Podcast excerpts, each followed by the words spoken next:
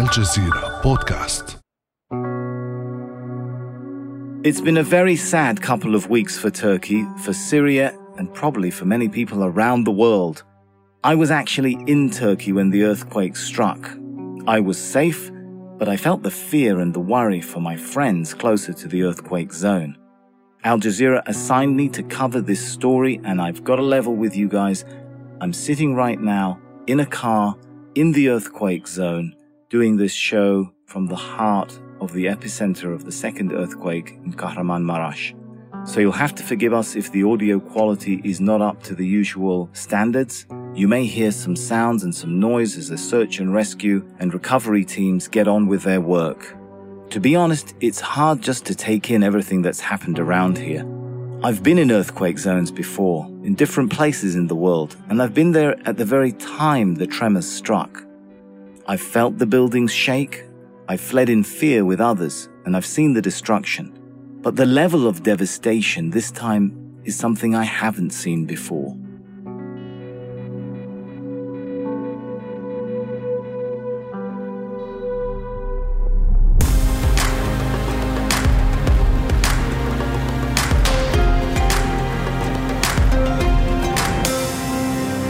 Hello and welcome everyone to the Essential Middle East podcast. I'm Sami Zeidan. At the time of recording, more than 37,000 people have died in Turkey and Syria. The number is going up every single hour.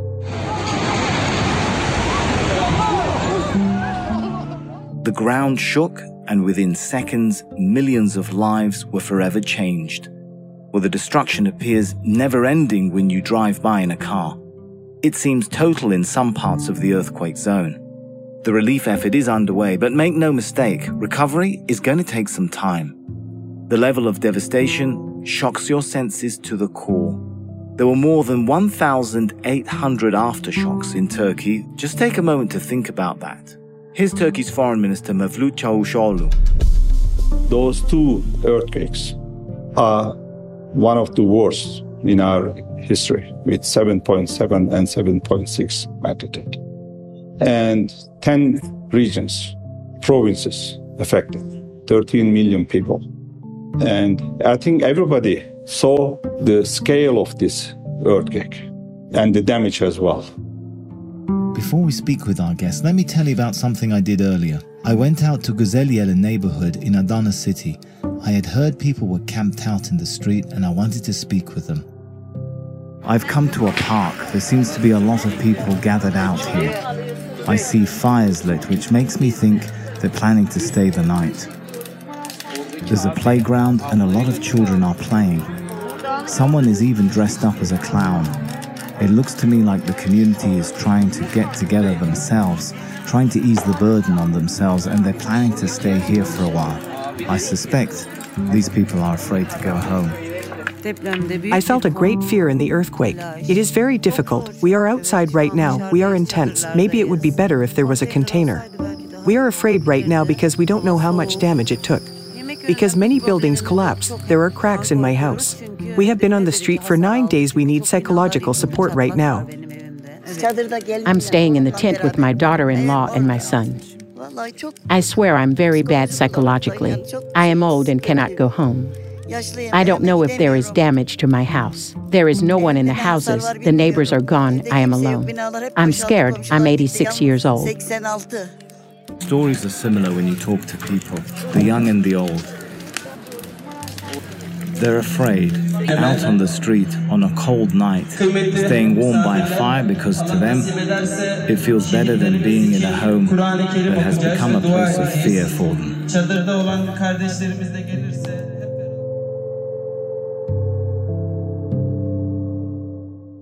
It's time to bring our guest into the show and try and understand where the relief operations are at.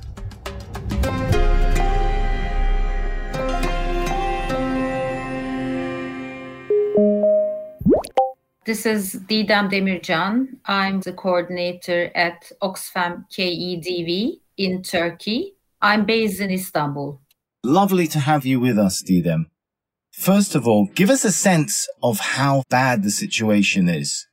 It's a big geography of 10 provinces. Unfortunately, buildings totally collapsed. And we know that there are people maybe under the collapsed buildings. Unfortunately, the rescue option or the rescue possibility is very low at this moment, almost none. We also know that there are 60,000 injured, and we also expect this number to increase. In fact, I think it already has, Didem. I think the last number I heard was officials were saying over 80,000 have been injured.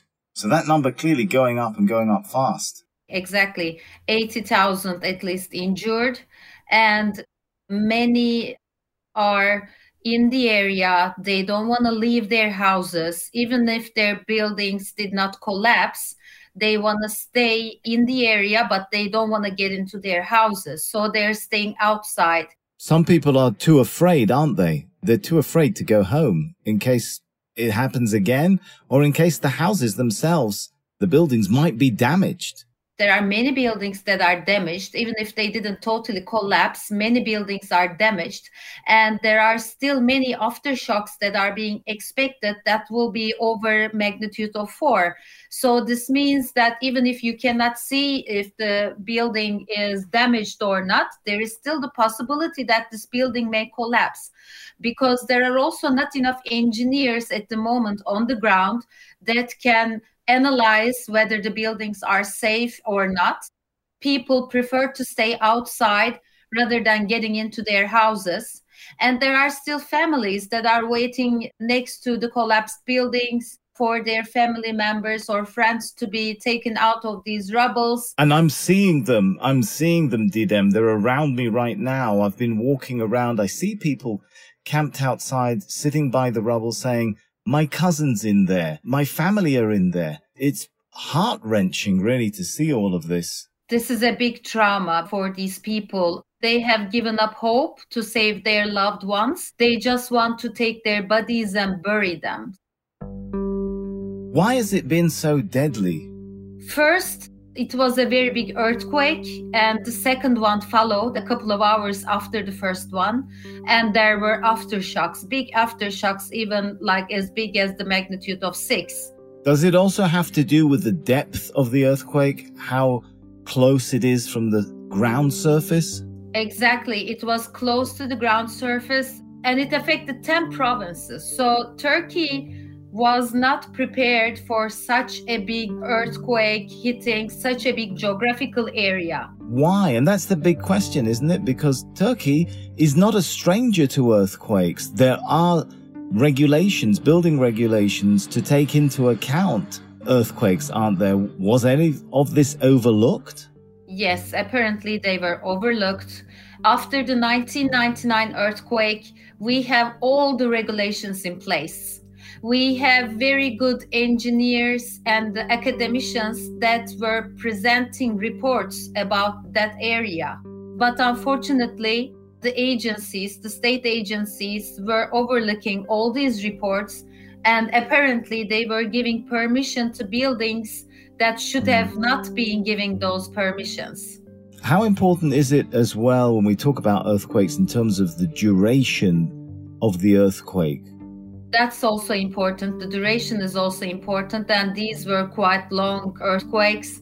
And it was not only the buildings, the infrastructures were destroyed airports, roads, hospitals, schools, even buildings that should have been standing up during such a disaster, like hospitals, were damaged. This, of course, had an impact on the operations that were tried to be carried out after the disaster. Because the airport were destroyed in Hatay, the flights could not be made and transportation had to be done from other cities. And this caused delays in reaching to the people who were affected by the disaster. And I guess also the location of the epicenters, that's a big issue. In the places I've been to, where I am right now as I speak to you in Kahramanmaraş, it's clear the epicenter is in a very populated area. Yes, the most crowded city centers were affected. But if the buildings were safe, then that wouldn't have happened. they should have stood. And there's a lot of, there's a lot of questions about that. How is the health sector coping? Do they have enough facilities? Do they have enough health workers? Are they able to deploy them to all the places? That's a big geographical area. That's also what we are trying to explain. So it is covering 10 cities and 13 million people were affected. So that's a big population the health services from the very first minutes of course the doctors they were organized and they tried to get to the area but unfortunately as far as we hear from the field and we see in the field is that the field hospitals were set up quite late the doctors were in the area to support but unfortunately there were not enough medical supplies or medicine was that a failure by the authorities? Officials have admitted to shortcomings. Is that the sort of shortcomings that you're seeing? Was there a delay in deploying teams?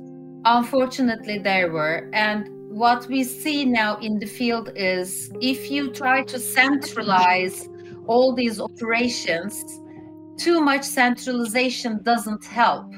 If you try to accumulate all the aid coming in, in only a number of big warehouses, then try to distribute from those places, then this doesn't help. There needs to be a more decentralized approaches in how you gather and distribute the aid that's going to the populations in the area. And was there too much of a push at the beginning to try and centralize the response? There was, but after the Elazığ earthquake, a group of NGOs, which we are also a member of, a part of, we formed the National Disaster Relief Platform. And we came together as 27 NGOs and we started cooperating with the state agencies. So we were able to at least make sure that every region, every area in the earthquake zone is reached with the relief or with the aid that's needed. Here's Turkey's Foreign Minister Mevlut Çavuşoğlu. We have been receiving support and humanitarian assistance from 97 countries. 16 international organizations offered their assistance. And currently, there are 64 countries on the ground, search and rescue teams, I mean, and in total, more than 7,700 foreign personnel on the ground. Could you give us an idea of the role which NGOs are playing? How big a role are they playing? How much of an international presence is there from international NGOs and aid groups? So the national NGOs have been playing a big role during this time. We have this national platform and 27 NGOs are members of that. So they were very active in first getting the information from the field about collapsed buildings, about people under those buildings, and then making sure that this information reaches to the rescue teams on the ground then getting the assessments from the ground and then making sure that the organizations that were providing these aid get that information and organize their aids in line with those needs. They are also active in the AFAD warehouses. AFAD, of course, let me just explain to listeners that is the government agency that coordinates all the relief efforts, right? Yes, and our platform has been working in cooperation with AFAD. So our volunteers are in the warehouses, our volunteers are in the area trying to transport the needs or try to make sure that the needs are distributed to even the most remote places that were affected. That's the national NGOs. Look, this is maybe a good point for us to take a quick break, but we'll be back with this interview from the earthquake zone shortly.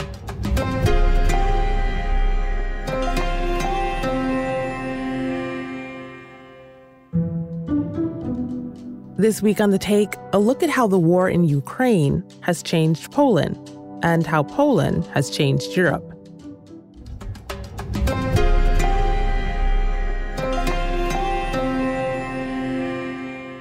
Welcome back, everyone. Is Turkey getting enough international assistance? Because it seems just looking around like this country will need a lot of help. Yes, so it the first starting from the first hours international rescue teams started coming in which was great solidarity from all around the world. We had rescue teams and they saved so many lives from the rubble. So that was a great example of solidarity from all around the world. In addition to that, we know that many INGOs are now raising funds in their countries. They are trying to make sure that our voices are heard. They make sure that the media contacts with the NGOs on the ground and they support us in having our voice heard internationally and so they are organizing some campaigns. And we are also telling them that this is going to be a long term rebuilding process in those areas. So we will need funds for months and maybe even years.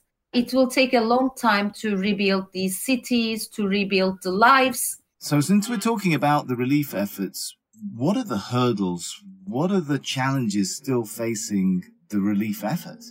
So some people are still moving out from the cities. So they will be rebuilding their lives maybe in those cities. So they will need some long term support. And we know that some people will prefer to stay in the affected areas.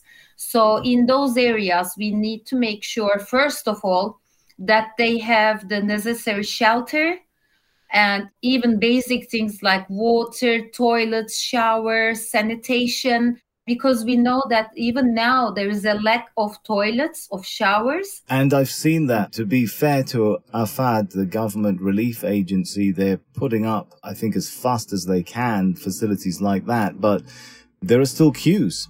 I went to a bathroom and a shower room yesterday. We had to queue up and wait. There's simply a lot of displaced people. We need to make sure that the numbers of these toilets and showers increase. And we need to make sure that we set up proper shelter for the people who prefer to stay there. It cannot be tents. It needs to be maybe prefabricated buildings or containers. And we need to make sure that they get all the support while they are staying in those temporary shelters, psychological support or education.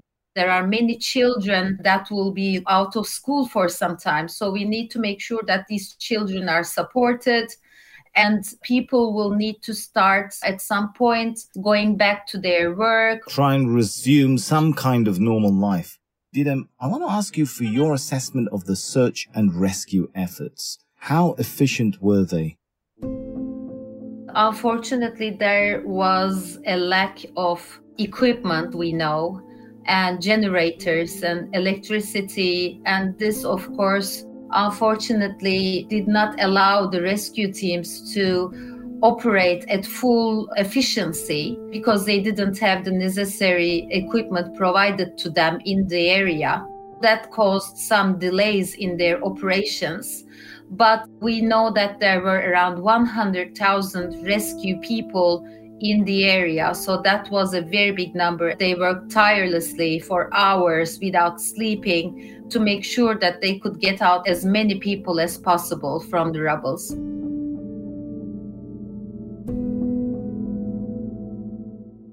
And as I walk around, I see a lot of displaced people. In fact, the president said if you add up all the numbers, it comes to something like one and a half million people have been put into different types of shelters, whether it's temporary shelters, whether you're talking about schools. But how long can people stay in places like this? We were in the area when Marmara earthquake happened in 1999 and we know that the first thing set up were the tent shelters and then people were moved into prefabricated and container buildings. And after that permanent residences were built for the people and they moved there. But of course it will take months a couple of months until these permanent residences can be built. Could the earthquake have been predicted the time and the day cannot be predicted, but we knew that a big earthquake would hit that area sooner or later. So, were the right precautions taken then, Didem? If we knew generally that a big earthquake was coming? There were preparations since 1999. The states have been putting in risk assessments, response plans, PUD was set up. So there were many preparations that were being made, but I think the scale was too big that some of these plans may not have been enough for such a scale. Mm. And we are also expecting this to happen in Istanbul sooner or later. We are expecting an earthquake in Istanbul, most probably a magnitude of more than seven. We need to make sure that all the precautions are taken immediately for Istanbul and other earthquake prone areas in Turkey. The Turkish government announced arrest warrants for those they're holding responsible for thousands of buildings that have collapsed. There have been some arrests of people linked with construction companies and so on. How far is this going to go? Because one assumes that if buildings were poorly constructed, that will also raise some questions about the authorities which were supposed to oversee the enforcement of building regulations. Exactly. So, of course, there are responsibilities on both the building contractors and also the state authorities that were supposed to control those buildings and give them the permission to start a life in those buildings. Are we going to see some heads roll? Let's hope so, because this is going to set an example. In fact, this has been done in 1999 as well. After the 1999 earthquake, some contractors were arrested, but look at where we are now. There have been a lot of promises made to rebuild, but that's going to take a long time, isn't it? It's going to take a lot of time. It is not easy for a building to be rebuilt. And in addition to that, it is not easy to rebuild the life. We had many people that had their own shops, their own businesses, their own agricultural production activities in the area, and people, children going to schools, university students so rebuilding all parts of life in those cities will take some time. What about what the president spoke about, which was hundreds of thousands of buildings, which he says are now uninhabitable? There's a lot of repair work to be done, not only rebuilding stuff that's completely rubble to the ground. Exactly. So we know that 6,500 buildings totally collapsed, but maybe three, four times more of buildings are not in a condition to be used. So what will happen to those? Then maybe they will be totally to collapse and rebuild, or maybe as you are saying, they will be repaired. Where is the resources going to come from the country has been collecting earthquake tax some resources need to come from that fund because that was exactly what it was collected for from the turkish population so there needs to be some resources there and in addition to that we are expecting a lot of international funding coming to support all, all, that work. And you mentioned they're rebuilding lives, and that's so true. And it reminds me of a conversation I had with a young man who was sitting beside a building where he used to live. He told me he buried his nephews. And when I asked him, how are you taking all of this in? He said, I'm frozen. My feelings are frozen. I can't process this. And it occurred to me there's a lot of mental rebuilding that's needed, isn't there? Yes. This is one of the biggest tragedies that we've lived in the country's history. Are people going to get that kind of help? Because let's be honest, in the East, it's not always, not every culture in the East is very open to talking about psychological trauma that you face in life. Yes, but this needs to be provided to the communities there because this is not a trauma that can easily be overcome. You need to get support for that. And we know that the psychologists and psychiatrists in Turkey, they have already organized support to go to the area and they will be providing voluntary services in the area. Right, Didem, it's been an absolute pleasure talking to you. Thank you so much. Thank you. Thank you for listening, guys. This episode was co produced by Khaled Soltan and our intern Nada Shakir. Sound design was by George Al Wer. Our engagement producer is Aya Elmileik, and our assistant engagement producer is Munera Dosari. The executive producer, of course, is Omar Saleh, and Ney Alvarez is head of audio. I'm your host, Sami Zeidan. For now, it's goodbye.